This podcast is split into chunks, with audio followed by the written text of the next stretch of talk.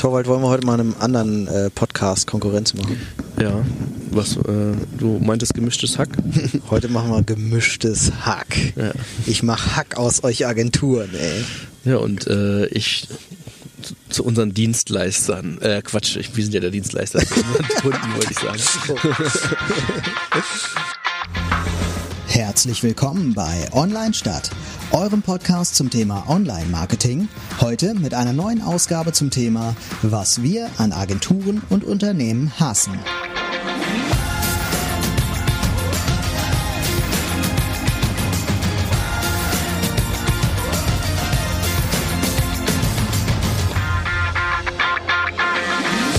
Heute wieder auf dem Balkon übrigens zu finden, weil wir dachten, ach, diese 11 Grad die, oder diese 9 Grad, die es draußen sind, die fühlen sich so sommerlich an, dass wir gedacht haben, wir müssen ja. mal wieder äh, Outdoor ähm, den Podcast aufnehmen.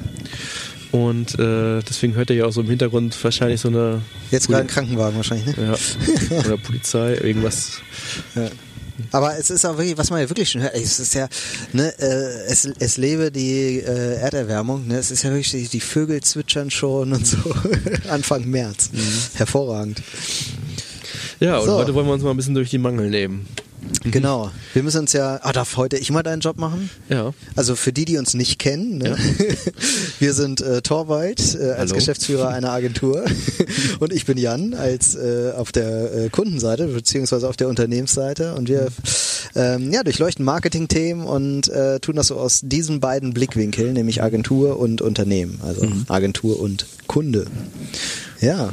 So, jetzt wollen wir uns mal in den Kopf werfen, was wir was wir alles doof finden. Ne? Was wir richtig doof finden. Also man muss ja sagen, also das muss man jetzt so ein bisschen, bisschen betonen, weil ich habe hier Sachen auf, äh, aufgeschrieben, dass äh, nicht, dass das jetzt wirkt, als würdet ihr das alles so machen. Ne? Also es ist, geht ja jetzt nicht unbedingt darum, was wir an uns gegenüber doof finden.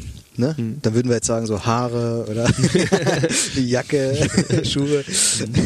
nee, sondern wir haben ja, ähm, also wir haben natürlich auch mehrere Dienstleister und ihr habt vermutlich auch äh, Kunden, die euch auf den Wecker gehen. Also wir gehen euch ja sowieso nie auf den Wecker. Ne? Nee, also ich, äh, also alles, was ich jetzt... liebe liebe äh, Mitarbeiter hier von Torwald, ja, äh, also schreibt alles, jetzt in die Kommentare. also alles, was ich äh, hier auf meiner Liste stehen habe, hat, das ist jetzt kein Geschleime, hat nichts mit euch zu tun. Ja. Und du erweiterst gerade noch die Liste, während ja. du das sagst. Ja. also ich Mir bin ist gerade noch was eingefallen. Ja. Okay, äh, wer holt denn als erstes das Fleischerbei raus? Ähm, ja, vielleicht kann ich mal mit einer Sache gleich mal anfangen, weil das bei dir auch, auch nicht wirklich nicht zutrifft. Ähm, wenn man mit dir zusammenarbeitet, dann bist du ja sehr emotional. das heißt, du kämpfst ja. wirklich energisch für etwas, weil äh, dir das wichtig ist. Und das kann auch mal anstrengend sein, äh, weil man dann lange dagegen reden muss, wenn man überzeugt ist, dass es irgendwie anders äh, richtig ist. Oder ähm, aber es ist wenigstens so, dass man auf der Gegenseite jemanden hat, der emotional dabei ist. Und das vermisse ich ganz oft bei Kunden, ja. die das irgendwie machen, weil sie es machen müssen. Und ob das jetzt erfolgreich ist oder nicht, jeder steht darauf, äh, dass es erfolgreich ist und dass er sagen kann, ah, ich habe da auch mit dran gewirkt. Aber mhm. ähm, die Frage ist halt, mit welcher Emotion und Leidenschaft man dahinter steckt. Genau, ja, das, ich glaube, Leidenschaft entspringt ja so ein bisschen mhm. auch aus Emotionen. Ja. Aber mir wurde das ja, achso, ich will dich nicht ja. unterbrechen. Und das ist so das, das Erste, was ich manchmal wirklich wo ich angenervt bin, dass wenn man Kunden gegenüber hat, die nicht ähm, das ist ja eigentlich deren Produkt und deren Dienstleistung. Die müssten noch mehr Leidenschaft haben, ja. eigentlich äh, als wir als Dienstleister und das müsste so über uns überspringen. Aber die Erwartung habe ich ja gar nicht mehr, sondern eigentlich erlebe ich es eigentlich eher, dass die Agentur für ein Thema brennt ja. und dann aber eher immer wieder einen Schlag ins Gesicht kriegt, weil ähm, ach, wir machen das Projekt doch nicht. Ja. Oder ähm, was weiß ich, dieses nicht richtig kommuniziert worden ist, die Idee, weil man nicht selber dahinter steht oder ähm, weil es einem egal ist oder so. Und wie oft man eigentlich dann, sage ich jetzt mal, auf der Kundenseite es einem begegnet, dass den Leuten das nicht wichtig ist, was man eigentlich gerade macht. Und dann gehst du in den Dönerladen nach Feierabend und triffst einen Typen vor, der dir richtig emotional sein Fleisch verkauft. Also hier, voll, der ist voll mit Leidenschaft dabei. Also hier, guck mal, neue Lieferant. So, ne? Da findest du dann mal einen mit Leidenschaft und denkst, Alter, aber die, der Kunde, der jetzt hier mit 30.000 ja. hantiert, der Ehrgeiz ist auch oft so ein Thema, ne? Ja. Weil dann äh, die, äh, dass man ehrgeizig ist, also Leidenschaft, Emotion, Ehrgeiz, mhm. ähm, dass man wirklich so ein Thema aufgeht und dafür brennt irgendwie, dafür kämpft. Damit meine ich jetzt nicht unbedingt Budgets freischaufeln, dass man sagt, okay, ich muss jetzt für uns als Agentur äh, irgendwelche Sachen freischaufeln, sondern es geht einfach um, du hast jetzt, sitzt einer im Thema und äh, am Anfang haben ja alle das Ziel, ey, das soll jetzt so, das soll groß werden. Das soll, Leute sollen darüber sprechen. Das ja. ist ja unsere Triebfeder, ne? Und das wünscht man sich dann echt öfter mal beim Kunden, dass das auch der Fall ist. Obwohl, ja, bringt dem Kunden ja eigentlich am meisten so am Ende. Ne? So sollte es ja zumindest sein. Ne? Ja. Es gibt auf Kundenseite auch immer ähm, die Leute, die das auch haben natürlich, aber meistens sind das auch die, die dann in der Kette schnell hochgehen und dann nicht mehr Ansprechpartner für uns sind. Ja, ja, und ich muss ja sagen, so dieses Thema Emotionalität, äh, haben wir uns im Vorfeld ja auch kurz drüber unterhalten, ähm, das äh, wurde mir heute nochmal gesagt, so, ne, dass ich hier und da auch mal ein bisschen emotional bin und ich finde das immer so, mich kotzt das immer so an, weil ich Emotionalität wird immer gleich so als Schwäche ausgelegt und so. Und das hat so ich finde, das es kann halt auch eine Stärke sein. Und nur weil nicht jeder emotional ist, heißt das ja nicht, dass emotionale Menschen irgendwie falsche Entscheidungen treffen, ganz im Gegenteil, so, ne? Also die treffen halt Entscheidungen auf eine andere Art, so. Und die gehen mit Dingen anders um äh, aber nicht, nicht falsch. So. Oder vielleicht manchmal sogar gar nicht anders, sondern die Be Beweggründe sind vielleicht, ne, wenn's, wenn ein faktischer Mensch das ge genauso macht wie ein emotionaler Mensch, haben das mhm. beide richtig gemacht, aber beide haben auf, aus unterschiedlichen Gründen so entschieden oder so. Ne? Aber äh, so, das finde ich immer ganz tragisch, dass so Emotionalität und so, die im Marketing ja ganz wichtig ist, äh, immer so als Schwäche ausgelegt wird. So. Ja. Sehe ich genauso. Also das erwarte ich halt auch bei, ähm, ich bin ja auch manchmal so ein bisschen äh, genervt von vielen Sachen, weil ich äh, viele Sachen gleichzeitig mache und wenn ein Mitarbeiter anfängt zu diskutieren oder so, bin ich auch immer schnell äh, schnell genervt. Mhm. Aber eigentlich möchte ich ja das, dass die ja. diskutieren. Die sollen nicht einfach sagen, okay, dann mache ich das so. Ja. Ähm, wenn es einen Grund dafür gibt, ja. das nicht so zu machen. Halt. Und das finde ich ja auch, um das mal so als äh, äh aus Kundensicht auch zu sagen, ich finde Emotionalität oder ja, es ist Emotionalität eigentlich. Ne? Also ich finde das auch als Kunde gut. Ich glaube, das weiß nicht, ob das jeder Kunde so so sieht, aber also ich finde es auch gut, wenn ich eine Agentur vor der Brust habe, die mir auch mal widerspricht und auch mhm. halt auch äh, genauso viel mhm. Leidenschaft reinsetzt, wenn ich was als Kunde falsch machen würde. Also wenn mir dann gesagt wird, nee, nein, äh, irgendwie ähm, das können wir so nicht bringen, weil hier da und da ist falsch. Das finde ich auch gut. Man muss, man muss sich ja nicht immer einig sein, so, ne? Man muss auch mal diskutieren können und so. Ja, das ist auch der größte Fehler, wenn man jetzt eine fehlende Empathie hat oder so, dass man, ähm, also wenn der Dienst, egal ob das jetzt eigentlich Agentur oder was weiß ich ist, wenn der Dienstleister anfängt, es nur noch ähm, so zu machen, wie der Auftraggeber das möchte, dann äh, und man weiß, selber schon weiß, dass es eigentlich nicht so ist, wie man es selber machen möchte. Das ist ja immer die schlimmste Situation, die du bei so einem Projekt haben kannst. Ja. Weil der steckt, äh, der die Agentur fängt an, den Kopf auszuschalten und sagt, okay, der will das so und so, also mache ich das jetzt so. Mhm. Was oft manchmal auch so sein kann, dass am Anfang nicht so war. Du fängst mhm. an mit, okay, ich will den jetzt äh, beraten äh, aber das kommen wir jetzt das zum nächsten Punkt, den ich eigentlich habe, Beratungsresistenz. okay. äh, man sucht sich ja einen Dienstleister, der bestimmtes Know-how hat in mhm. bestimmten Gebieten. Und dann wird dem nicht vertraut. Das erlebe ich ganz oft mit Instagram oder auch vielleicht TikTok oder so Themen. Da ist es einfach so, dass die Gen eine andere Generation, die das nicht, nicht nutzt, mhm. ähm, es nicht versteht. Und wenn ich dann eine Idee präsentiere, wo ich dann meinetwegen eine Person habe, wo eine Sekunde irgendwie das Bild wechselt und das hört sich mhm. jetzt erstmal von auf, auf dem Papier halt langweilig an oder es hört sich irgendwie zu flach an oder es hört mhm. sich zu, äh, wo ist denn da jetzt die Story oder so. Aber ähm, ich muss dem Dienstleister, wenn ich es nicht selber kann, darauf vertrauen, dass er das Richtige macht.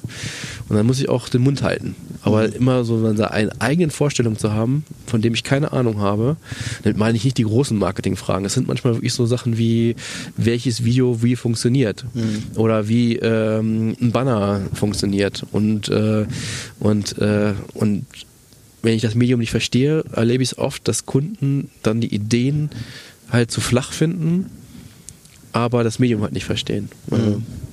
Ja, wobei ich das auch zurückgeben kann, ähm, dass oft äh, auch das Unternehmen nicht verstanden wird. Also äh, manchmal ist ja auch so, dass also es gibt ja auch Gründe für irgendwas in so einem Unternehmen und ähm, das erklärt man dann auch, aber die Gründe sind halt erscheinen von außen, glaube ich, manchmal irgendwie auch unlogisch oder so, weiß ich nicht. Und da kann ich mir schon vorstellen, dass da, ähm, das habe ich mir hier auch äh, als Punkt ähm, mitnotiert, ähm, dass so die, die, die Beweggründe des Unternehmens halt oft gar nicht verstanden werden. So. Und, das, und das wird dann oft so als Berater, also ich glaube, einige, ich glaube dir das, ne? ich glaube, einige Kunden sind beratungsresistent, ich zum Beispiel. Ne?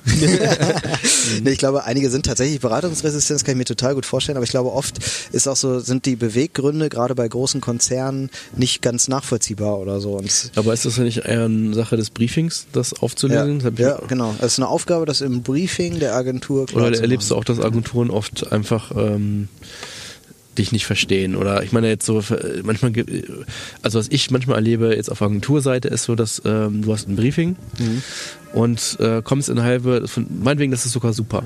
So. Und dann kommst du aber auf die, hast irgendwelche Nebenbedingungen aufgestellt und dann äh, meinetwegen Preis oder ähm, was ich, müssen das so und so machen aus diesen, diesen Gründen. So, und dann verliebst du dich irgendwie in eine Idee, die irgendwie entstanden ist und die Nebenbedingungen ja, nicht berücksichtigt werden, die wurden dann irgendwann vergessen. Und dann wird von der Agenturseite so immer wieder hin und her so quasi das so argumentiert, dass es irgendwie passt und du merkst genau, ey, das ist doch jetzt irgendwie aufgesetzt. Also das ist jetzt quasi um eine Idee herumge rumgesponnen. So wie man das selber im Studium früher gemacht hat. Schnell was hingewurschtelt, Hauptsache man hat's. hat irgendwie erst das Produkt gemacht und dann die Herleitung. So war es im Studium. Und ähm, ist das eigentlich, oder meinst du das eher? Oder ist wirklich. Ja, ich meine, also so die, die das eine ist ja die langfristige Strategie. Mhm. So viel, die meisten Agenturen betteln ja darum, äh, liebe liebes Unternehmen, ne, gebt uns eure Strategie, damit wir damit arbeiten können. Mhm. So, ich glaube, manchmal ist es aber oft der Fall, bei äh, vor allem bei schlechten Agenturen würde ich jetzt mal so behaupten. Mhm. Äh, dann gibst du denen halt eine Strategie oder erklärst sie und die wird äh, entweder nicht verstanden oder wird halt, obwohl die Agentur so oft danach gefragt hat, dann einfach nach einer Woche wieder vergessen. So und dann wird der Weg komplett von der Agentur schon komplett wieder verlassen. So und ähm, das ist glaube ich das eine. Das trifft vor allem dann zu, wenn die Agentur nicht gut ist, würde ich mal sagen. Ähm, und das andere ist glaube ich, dass es noch häufiger der Fall ist, halt das Thema interne Politik. Das finde ich ganz schwer, weil du als äh, Konzern ja auch jetzt nicht du gehst ja nicht zu jedem Dienstleister und erzählst dem, was in der internen Politik abgeht, weil das darfst Das- du ja nun mal ja. nicht, sind ja interne Geheimnisse. Ganz wichtig. Also auch das schreibst du ja in so einen Briefing nicht rein, weil so ein Dokument Genau. Ja, ähm, ja. Äh, ja durch verschiedene Hände gehen kann Ja. oder auch geht. Aber es ist ganz wichtig, äh, es werden halt ganz oft Entscheidungen getroffen, die nichts mit ähm, ja, die in, ja, die innenpolitische Gründe haben. Und, äh, und da macht es auch Sinn, den, die Agentur mit auf den Weg zu nehmen. Und aber gerade die Kunden, mit denen wir halt lange und gut zusammenarbeiten, die machen das dann auch. Und die sagen, pass auf, wenn wir das nicht so und so machen, dann äh, ecken wir an dem, dem Ja. Vorstand an. Ob das richtig oder falsch ist, ist egal. Und manchmal wer- werden ja so Entscheidungen getroffen, Ja. dass du dann Genau. kannst die geilste Idee haben, die sieht ja nur keiner auf der Welt, weil der Vorstandsvorsitzende oder der Geschäftsführer oder wer auch immer sich das anders vorgestellt hat. Und wenn er seine Idee nicht wiederfindet, dann ähm, ist er schon mal per dann se ist doof. eh raus, ja, oder ja. Also die, gerade dieses, wenn wir, ich, so, äh, das ist jetzt gerade doof, aber wenn wir das jetzt so machen, dann weiß ich, kriegen wir halt Geld, um langfristig äh, noch dann noch mehr davon zu haben. So.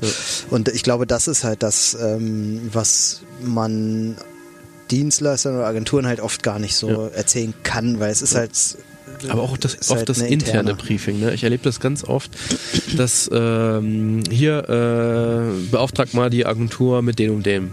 So ein paar Schlagwörter hier, mach das mal. Mhm. So, und dann haben die intern noch nicht mal richtig äh, mit an die Hand genommen, sollen dann quasi eine Agentur briefen, die interpretiert das ja nochmal irgendwie anders, Mhm. macht ein Produkt und der Erste, der es quasi in Auftrag gegeben hat, der soll da überzeugt werden. Das ist keine, Das kann, gar einfach nicht nicht funktionieren. Gehen, ne? ja, ja, das stimmt. Da hast du zu viele Zwischenfilter dann Ja. sozusagen. Ja. Dann habe ich ja auch noch stehen, äh, wo gerade sind, so Silo-Denken. Das, das hatten wir jetzt oft, dieses Thema. Aber mich, Naja, toll, also da kann ich jetzt nichts zu sagen, weil das ist nicht mein Bereich. aber das nervt mich so dermaßen. Und ich meine, mir kann es ja theoretisch egal sein, wenn jetzt wenn die Kommunikation beim Kunden nicht richtig stattfindet, so sage ich jetzt mal. Ne? Aber ähm, sobald wir, wir versuchen immer relativ cross-medial zu denken und immer für andere Medien mitzudenken. Und oft ist so, wir machen YouTube und äh, aber eine andere Abteilung macht Facebook beim Kunden und äh, oder oder oder oder Website ist wieder eine andere Abteilung. Und ähm, wir denken immer für andere Medien mit machen, produzieren sogar manchmal die kostenlos mit, weil wir sagen, hier probiert es aus, dann äh, werden wir das vielleicht regelmäßig machen, aber es wird noch nicht mal ausprobiert, weil ähm, die einfach in so Silos denken und sagen, ey, das ist jetzt nicht mein Ding, dass jetzt auf dem Kanal das stattfindet und ich bin für den Kanal zuständig und nicht das große Ganze sehen und sagen, ich äh, arbeite im Unternehmensinteresse, sondern ich arbeite äh, auf das, was mein Schreibtisch, äh, was auf meinem Schreibtisch liegt. Ja. ja, das ist also, ich glaube, ähm, das ist ja oft auch gar nicht so böswillig irgendwie. Ich arbeite jetzt nur in meinem Silo. Ey. Wir sagen denen davon nichts, wir machen das. zusammen. Ich glaube, so so ist das ja gar nicht. Man vergisst das oft mit anderen Leuten zu sprechen oder mir geht's auch so. Ich will ja selber nicht in jedem scheiß Jurfix von jeder blöden Abteilung sitzen, damit ich immer alles mitkriege, so, ne? Also das, äh, und dadurch kommt es halt dann auch, ne, dass man nicht immer jeden zu allem einlädt und so und dann kommt das dazu. Das, dann hat man im Grunde ein Silo schon geschaffen. Das geht auch total schnell, das ist total gefährlich. Du hast ganz schnell ein Silo, einfach nur, weil Leute was nicht mitkriegen oder so voneinander. Ne? Und alleine jetzt ist ja dieses Thema Nachhaltigkeit irgendwie so ganz groß, ne? in allen Unternehmen, in jeder Branche irgendwie. Und da passiert sehr oft, dass Leute losrennen und sagen, hier, wir müssen mal nachhaltig werden und sowas. Und dann hast du irgendwie in einem Konzern plötzlich 15 Nachhaltigkeitsprojekte. so. Und da, das passiert halt oft, weil Leute nicht miteinander reden. So. Ja. Ist, glaube ich, dann ein Problem, weil dann eine Agentur 15 verschiedene Ja, aber ich Aufträge kriegt. Ich rede sogar eigentlich noch von so Sachen wie ähm, ähm, gar nicht unbedingt, dass die Informationen weiterfließen müssen. Das äh, hatten wir ja schon mal eine andere Folge, Silo-Denken, äh, ausführlich. Silo-Denken leicht gemacht. Silo-Denken leicht gemacht. äh, das ist natürlich auch ein Problem. Ich rede davon, dass quasi da richtig äh, boykottiert wird, was andere machen. Ach so, okay. ja, und äh, weil sie in einer anderen Abteilung sind oder weil oder was weiß ich, ich habe meinen Redaktionsplan für mein Medium und dann kommt jemand äh, und kommt zu dir und sagt jetzt meinetwegen, pass auf, ey, wir haben hier richtig geile ähm, Inhalte, ähm, könnt ihr die nicht auch irgendwie auf Mhm. Facebook verwursten oder wäre doch toll, wenn ihr da auch darauf hinweisen würdet. Mhm. Und du sagst dem, nee, meinen Redaktionsplan habe ich jetzt für zwei Monate schon gemacht und äh, da ist jetzt kein Platz dafür da. Sowas zum Beispiel, ne? Ja, das ist krass. Und ich glaube, ich kenne auch Situationen, ähm, dass man will ja dem obersten Chef gefallen irgendwie, ne? Und wenn der jetzt zwei Abteilungen unter sich hat und beide Abteilungen machen in irgendeiner Form mal, warum auch immer, irgendwie was ähnliches, dann gibt es ja zwei Möglichkeiten. Entweder die geben sich beide richtig Mühe, konkurrieren miteinander, werden dadurch richtig gut quasi und legen zwei Ergebnisse nach oben. Das wäre der Fall, den du gerade beschrieben hast. Oder viel schlauer, sie setzen sich einfach zusammen und machen es gemeinsam. So, das wäre ja der viel klügere Weg für alle Seiten. Es wäre günstiger, es wäre viel einfacher, es wäre weniger Arbeit äh, und so weiter. Ne? Aber meistens ist es, glaube ich, so, dann denken halt Leute an Karriere und so weiter und ähm, wollen dann eher irgendwie glänzen. So. Also, Dann habe ich hier auch noch stehen, was hat, wie lang ist denn deine Liste da? So schlimm sind wir Kunden gar nicht. Ja. Es ist auch eigentlich gar nicht mal, also alles, was ich da beschreibe, sind ja eigentlich gar nicht ähm, so Sachen wie äh, die eigentlich Kunden so betreffen an sich, sondern es ist eigentlich unsere Branche. Ne? Also ich habe ja auch Briefing, hat ja vorhin gesagt, Briefingkultur nervt mich, ne? Und äh, ich muss auch gestehen, mich nervt immer, was wir für Briefings vom Kunden bekommen. Also mhm. ich, wo ich mal frage, lest euch das mal durch, könntet ihr daraufhin irgendwas machen? Dann sage ich nein. Meinst du jetzt für einen konkreten Auftrag? Ja, genau, für einen konkreten Auftrag. Aber wenn wir ehrlich sind, merke ich, dass wir das gleiche mit unseren Dienst, auch unseren Dienstleistern machen. Mhm. Die kriegen auch scheiß Briefings, wo ich dann denke, älter, wir geben genau, wir regen uns immer darüber auf, dass die Brief, das Briefing schlecht sind und, machen das Gleiche. Genau, ja. ne? Also wenn ich manchmal sehe, was wir für ähm, Briefings für irgendwelche Freiberufler oder so, äh, Grafiker oder so mal gemacht haben, dann fasse ich mir auch mal an den Kopf. Das muss ich echt zugeben. Ja. Dann gibt man das irgendwie weiter. Man regt sich da auf der einen Seite auf und macht es äh, trotzdem nicht ja. besser. Ja, das, das ist oft so. Aber ich finde immer diesen Moment, man kann jedes Mal stolz sein, wenn man diesen Moment hat, dass man das wieder gemerkt hat. Also du weißt, du, du merkst gerade, oh, ich mache das ja immer falsch. Aber auf den Moment kann's, kann man immer stolz sein, finde ich, mhm. dass man gerade von sich selber gemerkt hat, was man irgendwie falsch macht. Weil, und dann ist ja nur noch der Job, daran was zu ändern. Ja. Das ist ja eigentlich schon eine, äh, also Kompliment an dich, Torben. ich habe eigentlich hier noch stehen äh, Pitch-Kultur, aber das hatten wir auch schon mal das Thema. Aber das, äh, der das, perfekte Pitch. Der perfekte Pitch. Das wollte ich noch mal, da wollte ich noch mal eine Folge machen, weil ich mhm. glaube, zu dem Thema ist noch nicht alles gesagt. Ja. nee, das glaube ich auch. Also das beschäftigt einen immer wieder, immer wieder diese ganze Pitch-Kultur und und äh, dass es sie gibt, verstehe ich ja auch, dass man äh, Ausschreibungen hat und dass man, äh, wenn man gerade langfristig zusammenarbeiten möchte, dass man da sicher gehen möchte, dass man den richtigen Partner findet und nicht unbedingt äh, den günstigsten, sondern mhm. mit dem man auch äh, quasi sich vorstellen kann, äh, ja zusammenzuarbeiten. Aber dass äh, irgendwie es gefühlt immer mehr dahin geht, sogar für was ich 5.000 oder 12.000 Euro Projekte Erwartungen hat, dass man mhm. nicht nur ein Angebot abgibt, das kann ich auch verstehen. Dass wenn das mhm. die Compliance sagt, 4.000, 5.000 Euro müsst ihr euch Angebote einholen, ist das halt so. Mhm. Aber diese Erwartung, dass man dann irgendwie äh, für 5.000 Euro ähm, eine riesen Idee schon mitliefert ähm, oder meinetwegen 10.000 Euro, mhm. äh, wo Leute dann halt irgendwie 100 Stunden dran sitzen und äh, dann noch sagen, nee, machen wir nicht mit euch. Mhm. Immer einer mit Ködern so, ja, wenn wir, das sind zwar nur so 10.000 Euro, aber langfristig wollen wir noch mehr mit euch machen. Ja, ähm, ja. Und, und weißt du, woran mich das erinnert? An meine Bandzeit früher, als ich noch viel Musik gemacht mhm. habe. Und da waren wir immer, da waren wir noch jung und dumm, ne? Und dann mhm. haben, äh, war, kam immer so ein Veranstalter und hat gesagt, ja, hier geile Bühne und so voll krass, super die Publikum und so, aber ich habe leider kein Geld. Also da müsst ihr nur, ne, da hier könnt ihr richtig durchstarten. So, ne? Das ist eure Chance. ja, super. und dann ist es halt so, ich bin ja, wie gesagt, auch ein Freund von Pitch allgemein, weil man die Möglichkeit bekommt, als kleine Agentur sich zu beweisen, was man sonst nicht bekommt. Sonst wäre es mhm. immer so, dass man nur die Großen nimmt, weil man, äh, wenn man jetzt keine Ideen hat, so kann man als kleine Agentur ja auch die Großen ausstechen. Mhm. Deswegen bin ich ja auch ein äh, Freund davon, dass es überhaupt sowas gibt. Aber mhm. es muss halt nur fair ablaufen. Das heißt, es muss erstmal so sein, dass Bewertungskriterien offengelegt werden. Nach was bewerte ich denn überhaupt? Worauf mhm. kann ich überhaupt hinarbeiten? Dann wäre auch eine Pitchgebühr ähm, fair. Ja Einfach nur als Anerkennung, dass man äh, was geleistet hat und aber auch einfach als Regelmechanismus, dass man nicht 20 Agenturen einlädt.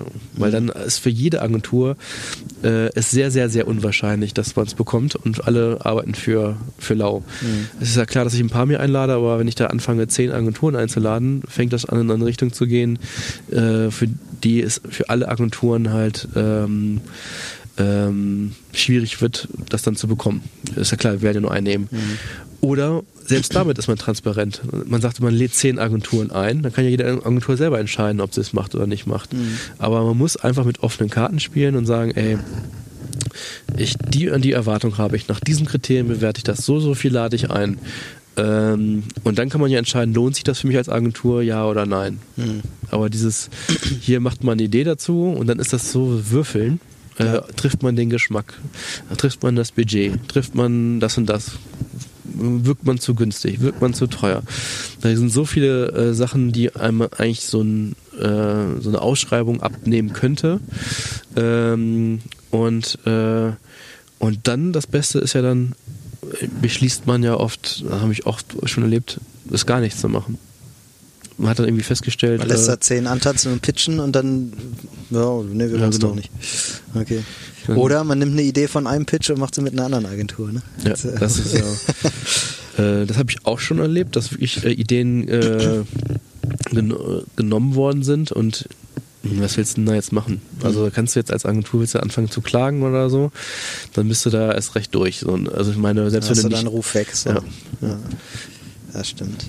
Also ich finde, also so aus Kundensicht ist ja ein Pitch was sehr angenehmes, muss man ja sagen. Das ist, äh, das ist furchtbar einfach. Klar, du musst das Briefing schreiben, das finden ja viele schon viel zu anstrengend, aber das ist super einfach und äh, dann setzt du dich da hin ein paar Mal und kriegst halt immer toll was präsentiert und so, ne? Also das ist ja wirklich sehr angenehm so und macht auch echt Spaß, muss man sagen, ne? Weil wenn du irgendwie ein Projekt hast, für das du brennst und jetzt kommen ganz viele Dienstleister und äh, schlagen dir verschiedene Sachen vor, das hat schon was, ne? So, das ist schon cool, aber ich muss sagen, ich bin gar nicht so sehr so ein äh, Ausschreibungsfreund, weil ich finde, du lernst nicht wirklich die Agentur kennen. Also du lernst ja im Grunde siehst du ja nur, wie cool die präsentieren können. So, das, das kriegst du da ja mit.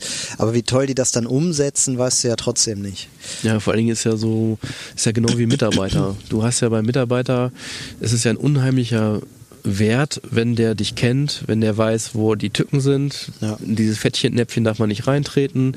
Diese Fehler wurden alle schon mal gemacht. Ähm, äh, das, was ich, dafür ist er, ähm, bei dem Thema ist er halt meinetwegen äh, nicht offen oder das brauche ich gar nicht angreifen. Du musst ja alle, wie ein neuen Mitarbeiter, alles nochmal neu äh, erklären, mit auf, den, auf den Weg nehmen. Ähm, ich weiß auch, dass das mal vielleicht bei vielen zu eingespielt wirkt und die mal wieder was Frisches brauchen oder so, dass sie dann sich sagen, ich brauche mal wieder was Frisches. Aber gerade in diesem äh, täglichen Doing, was wir ja als Content-Marketer, sage ich jetzt mal, machen. Also wir machen ja jetzt nicht die eine Kampagne. Da kann ich, bei Kampagnen kann ich das noch mehr verstehen, dass du sagst, ich brauche jetzt mal Frischen Wind. Frischen Wind irgendwie. Aber ich möchte jetzt quasi dieses tägliche Content erstellen. Ähm, es ist elementar wichtig, ist die Beziehung wichtig. Also wie beim Mitarbeiter, den ich einstelle. Äh, wenn ich immer einen neuen Mitarbeiter habe, denke ich auch schon, oh, jetzt musst du alles von vorne erklären. Äh, und nochmal Ja, alle Fehler Weg akzeptieren, mal die schon mal machen, gemacht worden sind, weil er die noch vielleicht noch nicht äh, gemacht hat. Ja. Und, äh, und das gleiche gilt für eine, eine Agentur. Ja. Ja, dann kann ich eher einen großen Arbeitstisch bilden und sagen, hier, ich versuche irgendwie ein paar Agenturen zusammen an den Tisch zu bringen. Genau, und, nicht ich, ganz und, leicht, aber und man kann ja auch selbst eine, das ansprechen. Ich will mal frischen Wind haben. Ähm, und ich glaube, es gibt dann keine Agentur, die sich dann dann nicht aufwacht und dann vielleicht entweder intern nicht einen frischen Wind holt. Manchmal musst du auch einfach nur äh, in deinem Team einfach neue Leute hinzuziehen, innerhalb deiner Agentur, dass du da sagst, okay, jetzt äh, pass auf, wir sind jetzt zu eingefahren, also tausche ich nicht die Erfahrung aus, aber vielleicht, vielleicht den einen oder anderen, der ähm, vielleicht neue Impulse bringen kann. Oder ähm, einfach, dass sie aufwachen. Also ich glaube, es wird auch viel zu wenig gesprochen, auch wenn man unzufrieden ist. Dass man dann nicht sagt, ey, ich bin gerade unzufrieden, sondern wird plötzlich einfach eine andere Agentur genommen. ja, das stimmt. Ich habe äh, hier, ich will auch mal auf meine Liste Ja. gucken. so toll, jetzt zieh dich Wird ja, warm auch gleich, wird ja gleich dunkel. Ja, genau. Es, äh, wird auch langsam doch so ein bisschen frischer, ne? Ich sehe sogar schon den Mond hier, einen Halbmond heute. Ähm, also es, ich finde, ähm, es werden ja oft so Dienstleistungen angeboten, und das haben wir ganz oft, ohne dass der Bedarf verstanden wird. So. Also es ist, äh, der Klassiker ist ja so bei Kaltakquise, ne? wirst angerufen und hier, ich wollte Ihnen das und das anbieten, obwohl man das irgendwie gar nicht gebrauchen. Hier, man muss, man, wir müssen das jetzt hier mal erzählen, dass hier uns gegenüber der, der Raucherbalkon ist. Wir werden immer erstaunt angeschaut, wenn jemand Neues zum Rauchen rauskommt. Ähm, so, dann werden oft irgendwie Dienstleistungen angeboten, die, die dem Bedarf gar nicht entsprechen. So. Und das geht mir in dem Moment immer sehr auf den Keks, wenn du es irgendwie schon dreimal erzählt hast, irgendwie was bei dir abgeht, ne? Und dann äh, kaltakquise-mäßig, ne, die rufen wieder an, jedes Jahr neu, nein, ihr braucht nicht nochmal anrufen. Ähm, da irgendwie so, und dann gibt's das ja nochmal, wenn du Agenturen schon hast, die immer wieder in die falsche Richtung arbeiten. Ne? So, das ist so ein bisschen auch ähm, Beweggründe des Kunden nicht verstehen, ne? aber auch äh, so den Bedarf des, des, Kon des Unternehmens gar nicht so verstanden zu haben. Ne? So, weil, weiß ich nicht, wenn man eine bestimmte, eine bestimmte Auf, eine bestimmte Herausforderung, die das Unternehmen hat oder so, ne, wenn, wenn sowas besteht und die Agentur versteht einfach nicht, dass da diese Herausforderungen bestehen, dass man da irgendwie drauf, ne, so, sondern die wollen immer irgendwie weil die halt mhm. sagen, hier, wahrscheinlich sagt die Agentur dann in so einem Moment, der Kunde versteht mich mhm. nicht weil ich sage ihm noch die ganze Zeit, äh, genau so müssen, ich spinne jetzt rum, ne, genau so macht man Webseiten. Mhm. Und der Kunde sagt, nee, ich habe aber die Problematik, deswegen muss unsere Webseite halt so sein, so, weil das genau das halt unsere Problematik ist. Und das ist so ein Hinkefuß, glaube ich, wo, wo, wo vielleicht sogar beide Seiten so ein bisschen zusammentreffen, so, weil, weil das nicht richtig verstanden wird. Und das finde ich ist, finde ich aus Kundensicht, ist eigentlich, also klar, ich als Kunde muss dafür sorgen, dass ich möglichst dass mein äh, Dienstleister mich versteht, also dass er genau versteht, was sind die Anforderungen und so. Aber ich finde auch, der Dienstleister hat, das ist eine der größten Aufgaben, glaube ich, dass der Dienstleister den Kunden versteht und den Bedarf verstanden hat, weil nur dann kann er ja vernünftige, passende Angebote machen. Ja. Also ich glaube halt, dass es oft der Fall ist, also gerade das erste Beispiel, was du genannt hast, wenn die Agentur so ein bisschen äh, zwischen Kreation und Vertrieb stark unterscheidet. Das heißt, die Leute, mhm. die dich ansprechen, Vertrieb sind und die es am Ende unter, umsetzen, andere andere sind. Mhm. Das heißt, der Vertrieb ist auch ganz anders motiviert. Der will unbedingt nicht gar nicht verstehen, sondern der will äh, Kasse machen schnell. Ne? Der will quasi seinen Forecast schaffen. Ja. Und ähm, und ähm, die, die dann quasi eher im Konzept sind, das sind ja die, die dann versuchen eher die in dich reinzudenken und äh, mhm. äh, dich als Unternehmen meine ich jetzt. Ne? Mhm. Der Vertriebler ist dann vielleicht eher so, äh, was die Empathie angeht, so okay, da kann ich mit der in der Geschichte kommen. Mhm. äh, und äh, der, der Kreative dann geht das Thema nochmal irgendwie anders an. Das finde ich übrigens auch oft, das ist gut, dass du das ansprichst, steht nicht auf meiner Liste, aber das finde ich übrigens auch oft ein Problem, wenn du einen Dienstleister hast, der setzt dich, setzt sich mit dir an einen Tisch, stellt das Unternehmen vor, der, ne, das ist, mhm. die Chemie stimmt einfach und äh, mit solchen Leuten, da kommt ja auch immer ein gutes Ergebnis bei raus, wenn die Chemie stimmt und so mhm. ist auch ein ganz wichtiger, nicht zu verachtender Faktor. Ja. Und jetzt sagt der Typ, alles klar, hier machen wir Vertrag und so, ähm, ihre Betreuung übernimmt ab jetzt dann mein Kollege Herr Müller oder so. Ne? Also mhm.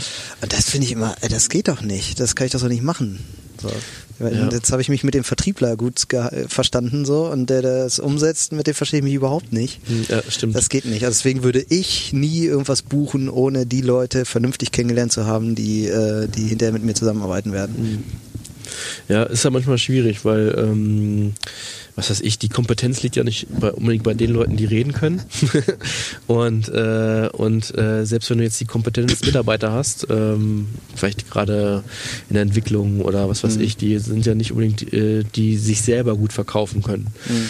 Und ähm, auf dem Balkon wird genickt. Ja, da sitzt gerade einer nicht und äh, und deswegen unterscheidet man ja quasi es macht natürlich auch mehr Sinn, dass der, dass der Entwickler ja dann das auch macht, weil er es besser kann, ja. als der, der quatschen kann, sage ich jetzt mal. Ja. Und ähm, deswegen machen wir es, versuchen es meistens einfach an den Tisch beide zu holen, dass man mhm. sagt, okay, du hast einen, der quatschen kann und einen, der, der die Ahnung der es umsetzen kann, ne? ja, stimmt. Der dann auch widersprechen kann. Also ich finde es auch eigentlich gar nicht schlecht, dass man äh, muss jetzt gar nicht mal so als Rieseneinheit auftreten, ähm, ich finde es aber eigentlich sogar eher, äh, so zumindest denke ich, hoffentlich ist das auch so, dass wenn ähm, ich jetzt meinetwegen was sage und mein Mitarbeiter sagt, nee, Torwald, das ist nicht mehr so, ähm, darf er das ruhig beim Kundengespräch machen, ähm, mhm. weil es zeigt ja noch, äh, ähm, ja, es zeigt Kompetenz von demjenigen. Ne? Mhm. Und man, ja, das, das finde ich, das finde ich als, also als Kundensicht, als Beobachter dann okay, wenn man das vorher kommuniziert hat, ne? dass du halt jetzt als Geschäftsführer ja, irgendwie der bist, ja. der jetzt das Unternehmen doch, repräsentiert, aber du hast halt deine Fachleute. Genau, dabei. und es geht auch eher um Meinung als statt um Fa Fakten. Ja. Also wenn ich jetzt sage, es ist 100% so und so und der würde jetzt sagen, nee, das stimmt nicht, mhm. dann äh, würde ich auch sagen, das ist jetzt irgendwie falsch. Aber mhm. so kommuniziere ich ja gar nicht, weil ich selber immer nicht das Recht mir rausnehme, dass ich das alles schon weiß oder so. Mhm. Und deswegen habe ich ja meine Leute und ich merke auch, umso länger ich das hier mache, umso mehr kann ich mich, muss ich mich auf das, ähm, auf die Ahnung anderer verlassen, weil die das besser können als ich. Mhm. Also sind einfach, ich bin in vielen Themen nicht mehr so richtig drin, wie das früher noch war. Und, ähm, und ich verlasse mich darauf, dass meine Mitarbeiter das besser wissen als ich selber. Mhm. Ich habe ähm, noch was, was, also jetzt zieh dich warm. ich habe noch was, was äh, mich an Agenturen richtig nervt, aber wo ich so richtig, da krieg ich so eine richtige Hasskappe. Wenn ähm, ich, und das machen wirklich sehr viele so, mhm. die holen sich die Kenntnisse über das Unternehmen, also über den Kunden, über Workshops. So. Das heißt, ich buche als Kunde oder ich will irgendwas buchen so und dann, oder ich, ich habe nee, ich habe einen Bedarf. So und die, jetzt kommt der äh, Dienstleister und sagt, ähm, jo, alles klar, das können wir machen. Da brauchen wir erstmal einen Workshop. Und dann, da, da könnte ich, also sowas, das ist so überhaupt nicht meine Art, ne? Also Workshop, klar, wo er sinnvoll ist, ist ein Workshop richtig, richtig gut, ne? Keine Frage. Aber wenn ich um die Agentur zu briefen, irgendwie einen Tag Workshop brauche, ne, da habe ich keinen Bock drauf. A, ist das teuer, es kostet immer viel Geld. Also muss ich jetzt für, für, das, für mein eigenes Briefing bezahlen sozusagen. Also dafür, dass ich die Agentur briefen darf, muss ich Geld bezahlen. Und B, kostet das kostet ja auch viel Zeit. Und dann bin ja auch nicht nur ich in dem Workshop, sondern ja auch Kollegen von mir. Ne? Also hast du da mal eben drei äh, Personentage und plus Geld verbritzt, damit die Agentur gebrieft wurde. So. Und äh, sowas ist, finde ich, immer so, da wird dann auch so im Auftrag Auftrag schnell so ein Riesenprojekt irgendwie oder so. Ne? Und das finde ich immer ganz schwierig. Ja, es kommt immer darauf an, was man, also ich sehe das komplett anders. also wirklich. Äh, so, unsere Sendung ist dann vorbei. also es geht jetzt nicht um mal so, was ich, äh, ich mache mir bitte mal hier den Werbebanner und ich brauche dafür jetzt einen Workshop oder so. Mhm. Aber wenn es darum geht, äh, irgendwas Langfristiges zu machen, ähm, ja, klar, wenn der Auftrag groß, ja, dann ja. gebe ich dir recht, wenn der Auftrag groß ist, ja, aber wenn ich, also ich spreche jetzt mehr so von diesen normalen Aufträgen. So, ich weiß nicht, ich brauche hier mal Unterstützung bei das und das. Ja, also generell ist ja so, die, die Workshop haben ja eigentlich einen Grund. Die haben ja folgende Methodik, damit man ähm, gerade, sage ich mal, so Briefings, die ja nicht so ausführlich sind, kompensiert, dass man sich die alle Informationen holt. Und oft ist es sogar so, dass man naja, unterschiedliche Leute sitzen hat aus unterschiedlichen Abteilungen, dass denen in der Firma erst überhaupt klar wird, was sie eigentlich damit wollen mit diesem Projekt. Ähm, okay. Wir fangen ganz oft mit dieser Frage an, ähm, wo man erstmal äh, den Kunden schreiben lässt, also wenn es wirklich ganz, wenn es ein Kunde ist, den man auch nicht so gut kennt, ähm, wen will ich eigentlich erreichen, wie will ich ihn erreichen, was will ich bei ihm erreichen. Mhm. So. Und da fängt man schon an, da kommen meistens Ergebnisse raus, wo du sagst, innerhalb des Unternehmens mhm. gibt es schon völlig unterschiedliche Vorstellungen. Also ich kann mich an Workshops erinnern, da bin ich quer durch Deutschland gefahren zu mhm. der Agentur, um da einen Workshop zu machen, der mir wirklich nichts gebracht hat. Der auch die Agentur, also das war so, wo ich dachte, irgendwie einen Monat später dachte, wozu hast du die denn jetzt gebrieft? Also so, wenn die da jetzt gar nichts draus machen, so. Also ich gebe dir vollkommen recht, ich bin total bei dir, da wo es sinnvoll ist, wo man das sinnvoll einsetzt. Also zum Beispiel, man äh, hat jetzt eine neue Werbeagentur, die man äh, sehr viel einsetzen wird oder so, dann ist, macht das unbedingt Sinn, weil die müssen das Unternehmen kennenlernen. Dann will ich mir ja auch die Zeit nehmen und so. Das aber es gibt eben auch Aufträge, wo ich denke, meine Herren, ey, jetzt muss ich doch hier nicht wieder einen Workshop machen für so ein Pillepalle. Ey. Also, sowas meine ich eher, weißt du? Und Aber da regt mich das dann auf. Was ist denn zum Beispiel Pillepalle? Ähm, jetzt muss ich aufpassen, was ich so sage. also unterstützende Maßnahmen für irgendwas. Meinetwegen, ich habe irgendein Projekt und da ist jetzt, ähm, brauche ich jetzt irgendwie eine unterstützende Maßnahme, die jetzt irgendwie mhm. darauf ein, auf dieses Projekt einzahlen soll. Mhm. So, und dann brauche ich ja nicht für die unterstützende Maßnahme einen halben Tag Workshop irgendwie oder nee, einen ganzen Tag, ein ganzer Tag sollte es glaube ich sogar sein. Ähm, so für diese Maßnahme und äh, das ist dann irgendwie overdone, weil das Projekt an sich, dafür mache ich vielleicht einen Tag Workshop, ne? aber nicht für so eine Randmaßnahme irgendwie. Also es dient ja eigentlich auch nicht dazu, dass du aus dem Workshop ra ra rausgehst und denkst, oh, jetzt hat mir das was gebracht, sondern ist ja eigentlich schon dafür da, alle Beteiligten, ob das jetzt intern kann das genauso sein, aber jetzt, angenommen, du bist jetzt der einzige Ansprechpartner von Unternehmen, dass dann in dem Fall die Agentur dich vollumfänglich kennenlernt anhand von Methodiken. Also was dir ja. wichtig ist, was deine Ziele ja. sind. Alles, was wir vorhin das Thema Briefing besprochen haben. Ja. Und natürlich muss man das äh, alles immer im Verhältnis sehen, wenn ich jetzt ähm, ja, was weiß ich, ähm, kann nicht für alles in meinem Workshop machen, hat man ja auch selber als Agentur nicht die ja, Zeit das ist dazu. Zeit. Und Zeit ist, also für, für mir ist meine Zeit dermaßen kostbar, die ist so viel wert jetzt, nicht weil ich mich jetzt so selbst so toll finde, tue ich, aber also mir ist jetzt meine Zeit einfach sehr, sehr wichtig, weil ich weiß halt, ich schaffe jede Stunde, die ich äh, bei der Arbeit sitze, schaffe ich halt viel. Und jede Stunde, die ich in irgendeinem Workshop sitze, der mich nicht weiterbringt, schaffe ich halt nichts. Und das ist so, ja, da, deswegen finde ich, also wenn Workshop, dann da, wo er wirklich Sinn macht. Und wenn Workshop nur dem Briefing der Agentur dient, ey, dann setze ich mich lieber ins Auto und fahre zur Agentur und nehme mir die, dann die Zeit da und äh, erkläre denen das ordentlich. Als dass ich jetzt einen Tag damit zubringen muss, noch andere Kollegen mit ins Boot holen will. Nicht, weil ich die nicht dabei haben will, sondern weil, weil ich dann immer denke, dann sitzen da vier Köpfe, das sind vier äh, PT, äh, vier Personentage, die dabei draufgehen. Irgendwie, also was das für ein Geld ist auch am Ende. Ne? Und Ja, aber oft kommt genau das raus, dass ähm, die vier PTs, die vorher könnten das ja auch intern machen und ein tolles Briefing schreiben. Und da hat es oft nicht funktioniert, weil da alle Seiten berücksichtigt werden und äh, alle Ziele und der eine hat ein anderes Ziel als du mit dem gleichen Projekt. Ähm, werden halt oft diese Workshops gemacht, um das alles zusammenzubringen. Dann würde ich aber auch denken, ne, also wenn ich jetzt was habe, wo ich sage, okay, ich, das ist jetzt irgendwie ein größerer Auftrag und da habe ich jetzt selber noch nicht genug drüber nachgedacht und so, dann bin ich ja total für den Workshop. Ich mag ja Workshops, ne? Also wir machen ja oft sogar, das will ich gar nicht so laut sagen, wir machen ja oft Workshops, wo wir uns nicht berechnen lassen, weil wir dann denken, das tut dem Projekt gut.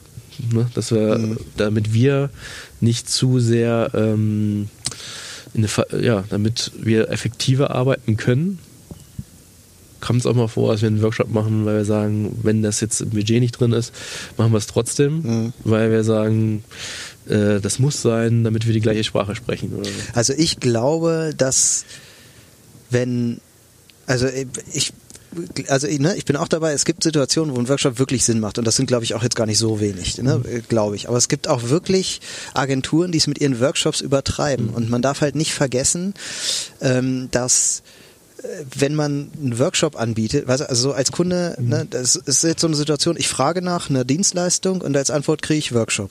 So, da rolle ich erstmal mit den Augen. Ja. So, das ist ein, einfach so. Und das, das muss man sich als Agentur halt bewusst sein. Also wenn man einen Workshop anbietet als Agentur, dann sollte man das nur, also sehr, ja, muss man sich vorher überlegen, braucht man das wirklich? Weil, da, also bei mir kommt das nicht immer gut an. Also ich finde, es ist auch mal die Frage, äh, man kann ja auch manchmal fragen, welche Methodiken ähm, hat denn dieser Workshop? Also wir haben zum Beispiel ein so ein Element, das nennen wir die, ähm, die Wunschbox. Oder, Mhm. oder manchmal nach, je nach Kunden nennen wir sie auch ein bisschen anders. also wie eine Box, die in der Mitte ist. Und äh, wir stellen, wenn es jetzt zum Beispiel um Videocontent geht, und da stellen wir ganz viele verschiedene Formate vor, die es so gibt. Hm. Ähm, und dann ist äh, dieses Format jeweils halt nochmal ausgedruckt und dann äh, wird das äh, vorgestellt. Das sind gar nicht Sachen, die wir jetzt produziert haben, einfach so querbeet. Geht darum, vielleicht, wie kann ein Moderator sein, ja, äh, wie kann die Location sein, wie kann der Inszenierungsstil sein. Und dann gehst du halt diese ganzen Inszenierungsarten mit dem Kunden durch. Und der sagt, kommt in die Wunschbox oder kommt nicht. Aber kommt in die Wunschbox mit der und der Anmerkung halt. Ganz simples Thema. Könnte man jetzt auch im Briefing äh, so machen, aber da kriegst du nie so die gleichen Informationen. Da gibt es auch Briefing, wo gesagt, mir das und das gefällt mir gut und das und das nicht. Und ein paar Links dazu. Aber ähm, das sind ja manchmal so fern von, ähm, von Budget, den man da zuschreibt oder ähm, alles Mögliche. Also man, der Kunde weiß das ja auch nicht. Der weiß ja nicht, wie teuer was ist. Der schreibt, das gefällt mir und du denkst, oh, dann machst du einen Preis zu dem und dem, äh, was, weil ihm das gefällt. Aber du denkst erstens für dich selber, es ist zu oversized und er denkt auch, oh, ich habe mir irgendwie 4000 Euro vorgestellt und nicht 25. Hat er wieder mal ein Beispiel gesch äh, geschickt, das 60.000 Euro ungefähr gekostet hat. Ne? Und, äh, und kann man ja auch nicht erwarten, weil er ist ja nicht sein, das meine ich ja, das ist ja nicht sein Fachgebiet. Das heißt, du musst die Informationen jetzt rausholen. Und er kann dieses Briefing nicht so erfüllen, dass du das jetzt irgendwie. Ähm, wir kriegen ganz oft so manchmal so, was kostet ein Video? Das kriegen wir ganz oft, diese Frage. Und, äh, ähm, und 1000 Euro. ja. Und äh, das ist immer das gleiche, was kostet ein Haus? Also das hat so viele Komponenten. Äh, Kann man halt nicht so beantworten. Also ich kann auch mal ein Beispiel geben, wo ich einen Workshop gut finde. Wir haben äh, einen äh, Dienstleister, der ähm, uns einen Workshop angeboten hat ähm, für eine Jahresplanung. So, ne? Also lass uns mal gucken, was bei euch los ist und dann können wir Antwort geben, ne, wie wir das Jahr planen und so. Mhm. Das findet einmal im Jahr statt mit einem Dienstleister, den man schon kennt. So, ne, wo man so sich in die Augen gucken kann und ne, irgendwie, also und da finde ich das sinnvoll. Das war jetzt äh, zum Beispiel hatten wir mal eine Situation, wo sowas gefragt wurde und dann haben wir festgestellt, ähm, ja, sollten wir unbedingt machen, macht Sinn, aber irgendwie stellen wir gerade fest, wir müssen den Workshop, wie du gerade sagst, ne, erstmal intern machen. Wir müssen erstmal Fragen für uns beantworten, bevor wir uns mit dem Dienstleister zusammensetzen können. So, ne? Und ähm, also es gibt schon Situationen, wo ich das auch sinnvoll finde. Ne? Also ich will, ne, jetzt nicht falsch verstehen, ich will jetzt nur sagen, dass diese, dieses, weil mit Workshops lässt sich halt irre schnell viel Geld verdienen. Und das meine ich, ne? Dieses immer als erstes an Workshop denken. Biete dem erstmal einen Workshop an. Bevor du den. Auftrag anfängst, kannst du vorher noch äh, Upselling betreiben und einen Workshop verkaufen. So. Ja. Und, und, das meine ich und das nervt echt total. Ja. Also hier ist auch immer die Frage, wie man einen Workshop nennt. Ne? Also wir machen manchmal auch äh, zwei Stunden, also auch für kleine Projekte zwei Stunden mhm. Workshop. Aber es ist wirklich kein Workshop, es ist mehr so Frage-Antwort. Äh, Kick-Off-Meeting, sage ich jetzt okay. mal. Mhm. Also doch eher ein Briefing. ja, genau, du holst ja quasi das Briefing zusammen. Ja. Also ähm, ähm, ja, alle Informationen, die du brauchst. Weil selbst wenn du jetzt so ein vorgefertigtes Briefing-Formular da irgendwie hinschickst, ja, die Informationen brauche ich alle, dann ähm, heißt das nicht, dass ähm, du die Antworten so kriegst, dass du wie sie so brauchst. Weißt du, was ich noch nervig finde? Mhm. Ähm, wenn du einen Dienstleister hast, und der wird so nach einem Jahr oder so wird er langsam stetig teurer. Und man merkt das gar nicht so. Am Anfang braucht er noch drei Stunden für was plötzlich braucht er vier Stunden für irgendwas.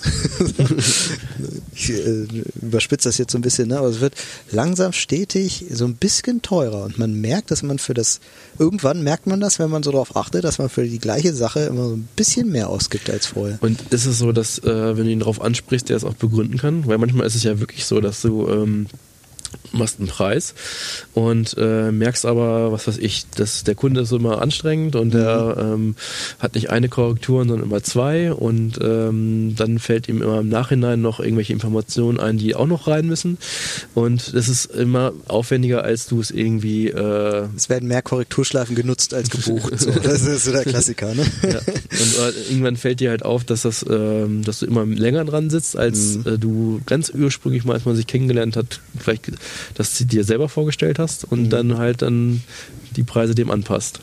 Also in der Regel sollte man das aber dann auch kommunizieren und sagen, ja. äh, ich weiß ja nicht, wie das. Also was ja äh, nicht passiert, ist dieses äh, statt äh, 100 Euro die Stunde kostet plötzlich 120 die Stunde. Mhm. Das muss ja kommuniziert werden. Mhm.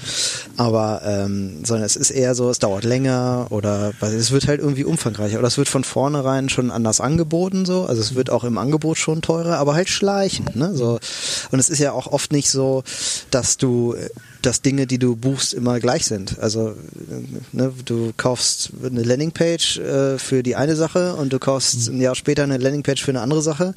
Dann sind das ja zwei völlig unterschiedliche Aufträge und die mhm. fallen ja auch im Umfang anders aus. Also es ist ja schwer miteinander zu vergleichen. So. Mhm.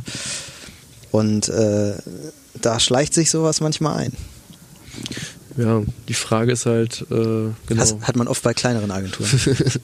die Frage ist halt genau, ob man das, ähm, wenn man ihn darauf anspricht, ob er es begründen kann. Und dann, äh, ähm, ja, da wird ja dann sagen, das ist so der Auftrag. Sind, sind, ist halt nicht das Gleiche. Die eine Landingpage ist ja anders als die andere. So. Ja, also ich kenne es auch oft, wie gesagt, von, dass äh, man merkt, okay, das dauert ja viel mehr Zeit, nimmt viel mehr Zeit in Anspruch, als man das denkt weil auch der Kunde meinetwegen, ähm, was weiß ich, äh, äh, nochmal den mit einbeziehen muss und den noch einbeziehen muss, dann am Ende, obwohl das Drehbuch schon freigegeben worden ist und schon gefilmt worden ist, noch das eingefallen ist. Und äh, und äh, trotzdem äh, ist man ja gerade am Anfang noch, sagt man, okay, das mache ich alles mit, weil dann wird es auch nicht gleich unangenehm sein, wenn jetzt, jetzt äh, angenommen, der plant mit 5000 Euro und das Ganze kostet 10.000 Euro, dann muss der ja gleich sich irgendwie rechtfertigen, warum das jetzt äh, 5000 Euro teurer geworden ist, seinem Vorgesetzten meinetwegen. Und äh, und äh, aber man jetzt irgendwie merkt, dass äh, irgendwie immer mehr Stunden anfallen als geplant sind und äh, ganz ursprünglich mal gedacht, dann muss man natürlich dann eigentlich aber auch das Kommunizieren und sagen, pass auf, ähm, wir haben da jetzt immer für 500 Euro genommen, weiß ich, äh, mhm. aber das haut nicht hin. Ähm das ist ja noch der andere äh, Punkt. Ne? Also das, das habe ich hier als extra Punkt nochmal. Also dass es quasi hinterher teurer wird als vorher vereinbart. Mhm. Und das kommt gar nicht so selten vor. Also das ich kann das ja verstehen, ne, dass irgendwie was teurer ist als vorher gedacht und das, aber wie du gerade schon sagst, ne, das muss ja kommuniziert werden. Also man kann ja nicht, und das habe ich schon wirklich oft erlebt von unterschiedlichsten Dienstleistern, dass die am Anfang sagen, irgendwie kostet 5000 Euro und dann sind die fertig und sagen, äh, so bin fertig, die und die Schwierigkeiten hatte ich übrigens, habe ich länger gebraucht, kostet jetzt 9000 Euro. Mhm. Also ich als Kunde habe doch jedes Recht dann zu sagen, ja ist schön, aber ich bezahle ja nur 5000 Euro. Und macht ihr das dann auch? Nee. ja, das ist ja auch, also ich habe auch die Philosophie ähm, und so bin ich, also ist ja, also ich höre auch oft das Argument äh, von irgendwelchen Freelancern oder so, wenn die mal auch für uns für Kunden arbeiten und dann irgendwelche Preisvorstellungen haben, wo ich dann auch manchmal denke, so wenn die erfahren, das geht um den, den Kunden, dann denken mhm. die, ah, der hat ja viel Geld und dann kann ich gleich teurer werden oder so, ne? Und der Kunde kann ja noch so viel Geld haben, wie er will. Er hat aber dein Verantwortlicher, mit dem du das, der hat ein bestimmtes Budget. Mhm. So, und äh, um diesem Budget muss er halt haushalten. Ob das die Firma dahinter noch, für die das ein Pupsbudget ist, ist ja egal. Es geht darum, um dieses eine Projekt. Ja. Und manchmal muss man ja auch selber sich fragen, ob dir das Projekt im Nutzen zu, das erlebe ich auch bei Filmeleute, die würden am liebsten immer gerne äh, ähm, was weiß ich hier noch mit Drohne und das und das und mhm. geile Bilder und noch das Licht und das und das Licht dafür, dass am Ende äh, irgendwie ein Tag bei Instagram zu sehen ist, mhm. ähm, dann ist manchmal die Relation nicht gegeben, sage ich jetzt mal. Ne? Und ähm, aber deswegen gibt es aber für mich immer ein Gesetz, also entweder wurde es kommuniziert und abgesprochen, oder darfst du es nicht in Rechnung stellen. Darfst du am Ende sagen, ey, wäre nett, wenn. Mhm. Ähm, wir hatten jetzt hier viel mehr Aufwand, aber ähm, überleg doch mal. Äh, aber ähm, eigentlich kann man das nicht machen. Mhm. Ja, also das finde ich, also das kommt ja auch immer so ein bisschen auf an, willst du mit dem Dienstleister noch zusammenarbeiten? Mhm. Wenn ja, tendierst du natürlich dazu, das mehr zu zahlen oder es irgendwie zu verhandeln. Allerdings führt das ja zu einer Unzufriedenheit dem Dienstleister gegenüber und die währt lange. Also sowas wirklich, das ist so bitter. Also kann ich nur jeder Agentur, die hier zuhört, mit auf den Weg geben.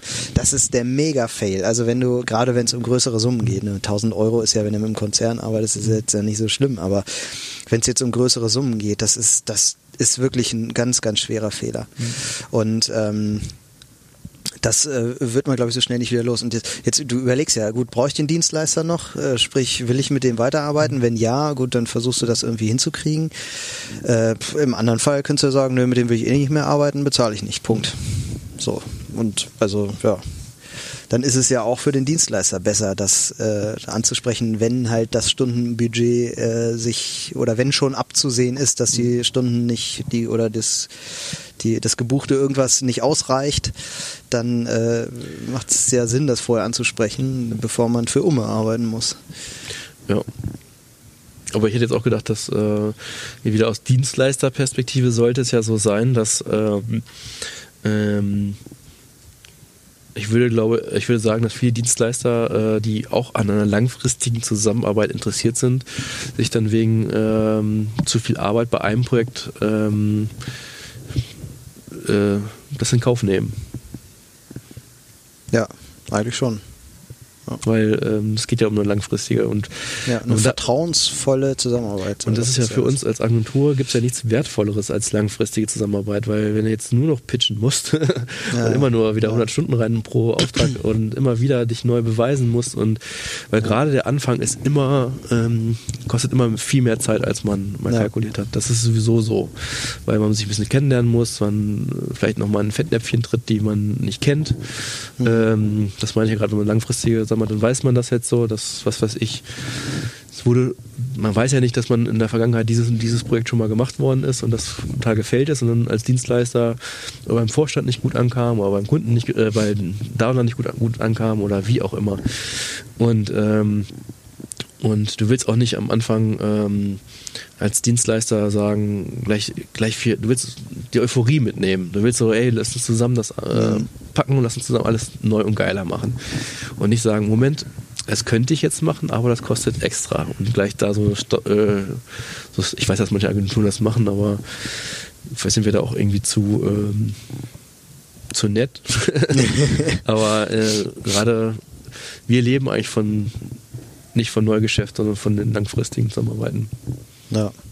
Also ich finde, äh, das ist ja auch ein Punkt, der oft vergessen wird so. Also ähm, gerade bei äh, kleineren ähm, Unternehmen wird ja da funktioniert das vielleicht, dass wenn ich irgendwie in den Medien höre, wie auch immer, also ich kriege halt mit, der hat gerade einen mega Umsatz, der hat ein super gutes Jahr und so und gehe hin und äh, werde erstmal teurer oder so, ne? Oder äh, weiß ich nicht, mach ihm ein super krasses Angebot, was total hoch ist oder so.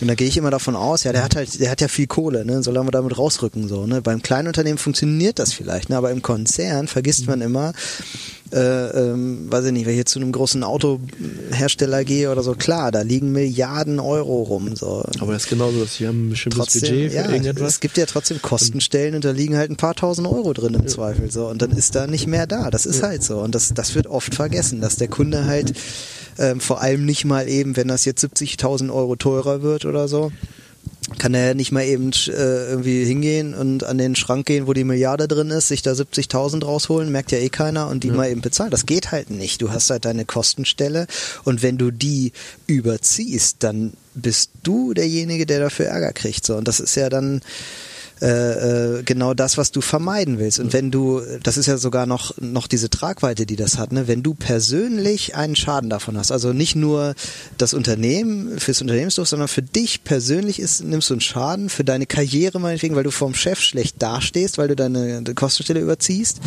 ähm, hast du einen persönlichen Karriereknacks sozusagen, ne? ich überspitze es jetzt, äh, und genau den beziehst du jetzt auf diesen Dienstleister. Und das währt lange. Das wird der Dienstleister in, nicht nach drei Jahren wieder los. Das ist, das ist, äh, ist hart. Also deswegen fi- finde ich immer diesen Fehler, das kann ich nie nachvollziehen, warum ähm, Agenturen das machen, aber es kommt wirklich relativ häufig vor. Ja. Ja, also viele Agenturen, ich weiß auch jetzt diese etwas sehr viel größeren Agenturen, die, ähm, die machen das rigoros so. Und dann, wenn du da, das ist ja fast wie so bei so einem Handwerker, wenn du da äh, einfach auch mal eine Frage, also ich kann mich erinnern, dass wir hatten mal einen Kunden, da haben wir so nur Teile gemacht und die Lead-Agentur war in Berlin. Mhm. So, und dann, äh, und äh, die haben sich dann irgendwann nicht mehr getraut, da überhaupt anzurufen, weil da mal eine Rechnung kam. Echt? Okay. Ja. Oder ähm, was weiß ich, dann hast du irgendwie ein Meeting gehabt und dann wurde dann halt ähm, dann die Fahrtkosten, klar, wurden vielleicht in Rechnung gestellt, aber auch die äh, allein die die Fahrkosten, also die Fahrkarten, das Recherchieren, das, ähm, ähm, das, äh, das Buchen, das wurde alles quasi in Rechnung gestellt, denn die Mhm. Fahrtkosten selber werden in Rechnung gestellt. Dann meinten sie, wir müssen dann mit einem Sechs-Mann-Team für das Meeting, weil alle sind für das Projektlauf äh, wichtig, also wurden sechs Mann mal sechs Fahrtkosten, äh, mal Mhm. die Fahrtkosten und die Zeit, die sie da waren, in Rechnung gestellt und dann fängst du halt schon an, äh, über jeden Pups nachzudenken, ob du das jetzt irgendwie machst oder nicht machst. Und Äh, ab da macht Zusammenarbeit keinen Spaß genau, mehr. und da macht zusammen Ja. keinen keinen Spaß mehr. Und bei dem Kunden war es dann so, dass die nach einem halben Jahr äh, fast ihr Budget, Jahresbudget aufgebraucht hatten, Mhm. weil sie sich mal gedacht haben, wir gönnen uns mal eine große Agentur und nicht damit gerechnet hatten, dass da jetzt ähm, das erste Projekt konnten sie ja noch irgendwie, Mhm. äh, wussten sie ja, okay, das kostet jetzt Summe X. Dachten sie, Mhm. okay, jetzt haben wir eine große Agentur und dann kamen halt ein paar Plakate bei raus, so sag ich jetzt Ja, mal. super. Aber um das dann noch für alles andere zu verwerten und nutzen, das, ähm, ähm, das war dann plötzlich nicht mehr im Budget. Und da kommt man ja an so einen Punkt, um jetzt äh, auf den allerersten Punkt äh, wieder zu kommen, wo Emotionalität wichtig ist, weil ich äh, muss verstehen, ich, ich muss diesen emotionalen Weg verstehen, der dahinter steht. Ne? Wenn, also wir reden ja jetzt auch nicht von, dann wird es zu teuer, die Tabelle äh, sagt jetzt ist hier 0 Euro und dann kann ich nicht mehr, sondern wir sprechen jetzt gerade darüber, dass Zusammenarbeit keinen Spaß mehr macht. Mhm. Und das wiegt so schwer. Das ist so ein wichtiger Punkt. Und das ist, das gilt ja auch für die, die sehr faktisch denken, die äh, eher mit dem Kopf denken als mit dem Bauch und mhm. so. Ne? Das ist ja, für die gilt das genauso. Die haben ja auch Emotionen und denen macht die Zusammenarbeit dann auch keinen Spaß mehr, wenn die immer nur Ärger damit haben, wenn die sich vor ihrem Chef rechtfertigen müssen und so. Die können das so nicht einordnen, ne? Aber äh, für die ist das auch ein emotionaler Wert, der wichtig ist. Und ich glaube, als Dienstleister sollte man verstehen, dass es diese emotional, dass, dass es dieses emotionale Regelwerk auch gibt, was man einhalten muss und dass man damit was lostritt, wenn man sowas macht. Und da geht es ja nicht nur um kurzfristige Summen, die man mal eben schnell einholt, sondern ähm, und das heißt ja auch nicht, dass der Kunde nicht bezahlen soll, wenn die Agentur mal, mal mehr arbeiten muss oder sowas. Ne? Das will ich damit gar nicht sagen, um Gottes Willen. Sondern äh, fair ist es ja einfach, wenn die Agentur genau in dem Moment, wo die Agentur feststellt, boah, das dauert ja viel länger als gedacht, dann muss sie mit dem Kunden sprechen. Und dann, das ist halt wichtig. Und bis dahin ist ja noch nichts falsch gelaufen. Jetzt kann der Kunde entscheiden, ja, machen wir weiter oder äh, wir hören an der Stelle auf. So. Aber äh, ich glaube, das ist ein wichtiger Moment. So. Und viel wichtiger, als man so glaubt. Ja, also ich bin auch ein großer Freund davon, dass man irgendwie generell, wenn es gerade um diese Preisgestaltung geht, äh, von Anfang an eigentlich sagt, ich weiß, dass es oft so nicht gemacht werden kann, weil man ja Angebote einholen muss und den günstigen nehmen muss, aber man sagt, ey, ich habe das Geld und ähm, dann sich meinetwegen auch mehrere Angebote einholen, was bekomme ich denn dafür? Mhm. So, dann weiß man immer von vornherein, das ist das Budget, das ist, ähm, weil, was weiß ich, wenn ich so eine Kampagne mache, die kann ich halt so oder so machen und äh, ähm, ich kann sie auch immer cooler machen, aber man denkt, okay, wenn ich jetzt sie jetzt irgendwie noch cooler mache, also noch mhm. aufwendiger, dann ähm, bin ich halt vielleicht äh, nicht mehr im Preisrahmen oder so. Ne? Ja. Ähm, dann lieber eher sagen, den Preis vorgeben und dann, wenn ich vergleichen muss, was ich auch verstehen kann, dann äh, das vergleichen, was ich dafür bekomme. Hm. Das ist eine komische Angewohnheit von von, von, uns Kunden im Grunde äh, immer mit dem Preis hinterm Berg zu halten, ganz lange. Ne? Möglichst ja. lange das zu ziehen und äh, nicht zu sagen, ja, wie viel Geld man die, hat. Die Angst dahinter, dass die dann quasi, ich wenn du sagst 10.000 Euro, dann äh, kriegst du ein Angebot für 10.000 Euro. Genau. Ja, ist ja also, dann auch womöglich so. Ne? Ist also, ja auch, das, also wir orientieren uns ja daran, weil äh, abge ausgenommen, man sagt jetzt, okay, es ist jetzt wirklich nicht nötig oder so, ne? aber wenn ich jetzt ein Video produziere und ähm, ich will es ja möglichst so cool wie möglich machen und dann wird es halt auch teurer. Also ja. wenn ich allein ja. anfange, mehrere Bilder in mehreren verschiedenen Tagen einzusammeln, statt ich mache das jetzt mal hier in dem Besprechungsraum alles, ja. drei Stunden Video oder so, dann äh, wird das Video toller, aber ähm, äh, ja, ich, ich, sage ja nicht, wie viel Geld ich habe, sondern ich sage, wie viel Geld will ich für dieses Video ausgeben. Das genau. ist halt was anderes, als wenn ich mir ein Auto kaufe. Ja. Da sollte ich nicht sagen, dass ich irgendwie gerade 100.000 auf die Bank gebracht habe, ja. sondern da sage ich erstmal, nee, du, ich habe überhaupt keine Kohle, den kann ich mir eh nicht leisten. So. da, da gehe ich anders vor. Aber es ist ja auch so bei allen äh, so, ist man, äh, was ich, wenn ich jetzt ein Badezimmer äh, mir, äh, wenn ich das renovieren möchte, dann lege ich bestimmte, habe ich eine bestimmte Vorstellung an Geld, was das kosten darf. Und dann sage ich zum Handwerker schon von Anfang an, ich habe jetzt irgendwie 10.000 Euro, schafft man das dafür? Wenn der sagt nein, dann weiß ich, entweder muss ich mein Budget ändern, mhm. fragt noch weitere Handwerker, mhm. Äh, die es für 10.000 vielleicht schaffen. Oder äh, wenn nicht, dann äh, sage ich, okay, ich bin vielleicht naiv und 10.000 Euro reichen für ein Badezimmer nicht aus. Ja, oder ich spreche mit dem Handwerker, ob ich vielleicht äh, auf, die, auf den Whirlpool verzichte ja. oder sowas. Ne? Ja, ob, genau. ich, ob man das durch ab... ab, äh, ab Eine andere Möglichkeit, wenn ich auch gar nicht die Preise kommunizieren möchte, äh, ist natürlich, kann ich aber auch, wenn ich jetzt zum Beispiel Ziele nenne, wenn ich jetzt sage, ich möchte ähm, das und das erreichen. Das und das erreichen. Mhm. Was muss ich dafür tun? Mhm. So. Und das ist dann. Mir 10.000 Euro geben. ja. Ich meine, gerade wenn es immer so ein bisschen um Media-Spendings geht, da kann man ja äh, äh, sehr viel, sage ich mal, in eine Richtung bringen.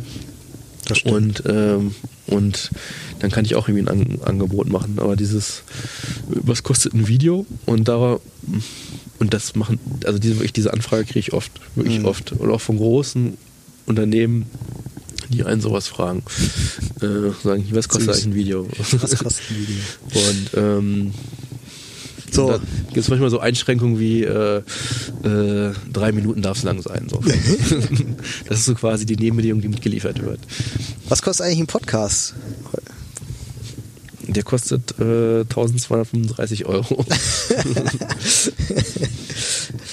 ja, also unser Podcast ist ja komplett kostenfrei, ne? Deswegen ähm, bitten wir euch ja immer, äh, uns äh, zu bewerten und äh, uns fünf Sterne zu geben, weil äh, das hilft uns auch gefunden zu werden ja. und äh, hochgerankt zu werden. Ähm, Dann müssen wir noch was sagen mit dem Spotify. Das heißt, wir sind darauf angewiesen, dass ihr uns nochmal neu abonniert. Stimmt, ja, ja, genau. Ja, wir haben ein kleines Problem mit Spotify gehabt. Das heißt, wir mussten uns jetzt neu anlegen. Im Moment existieren wir doppelt. Ich hoffe, dass äh, auch dieses Problem bald äh, be mhm. behoben zu haben. Aber äh, genau, ihr müsst uns, sucht uns nochmal bei Spotify und dieses sollte jetzt bei Spotify die Folge Nummer 55 sein. Mhm. Wenn ihr ein Spotify äh, Online-Stadt bei Spotify findet mit nur 51 Folgen, dann ist es der falsche Kanal. Mhm. Jawohl, insofern haben wir heute uns gegenseitig richtig fertig gemacht. Ich finde euch nur scheiße, Torwald. Agenturen, äh, Hölle. Nein, also das ist ja das Schöne, wenn man solche Themen kennt und weiß und darüber spricht, dann kann es ja nur besser werden. Also ich finde das immer, äh, auch wenn wir jetzt nicht über uns beide gesprochen haben, sondern über unsere Erfahrungen äh, insgesamt, aber äh, ich finde, äh, wer immer sich mit diesen Themen beschäftigt, macht ja schon alles richtig. Ja. In diesem Sinne. In diesem Sinne. Äh, ja, bis zum nächsten Mal. Bis zum nächsten Mal. So, warte, ich finde ich find den Stoppknopf nicht. Ist schon so dunkel. ich finde den Stoppknopf nicht, weil es so dunkel ist. So, hier, da ist er. Ach du, ja, hier machen wir deine Lampe. Sehr gut. So, also, bis in zwei Wochen.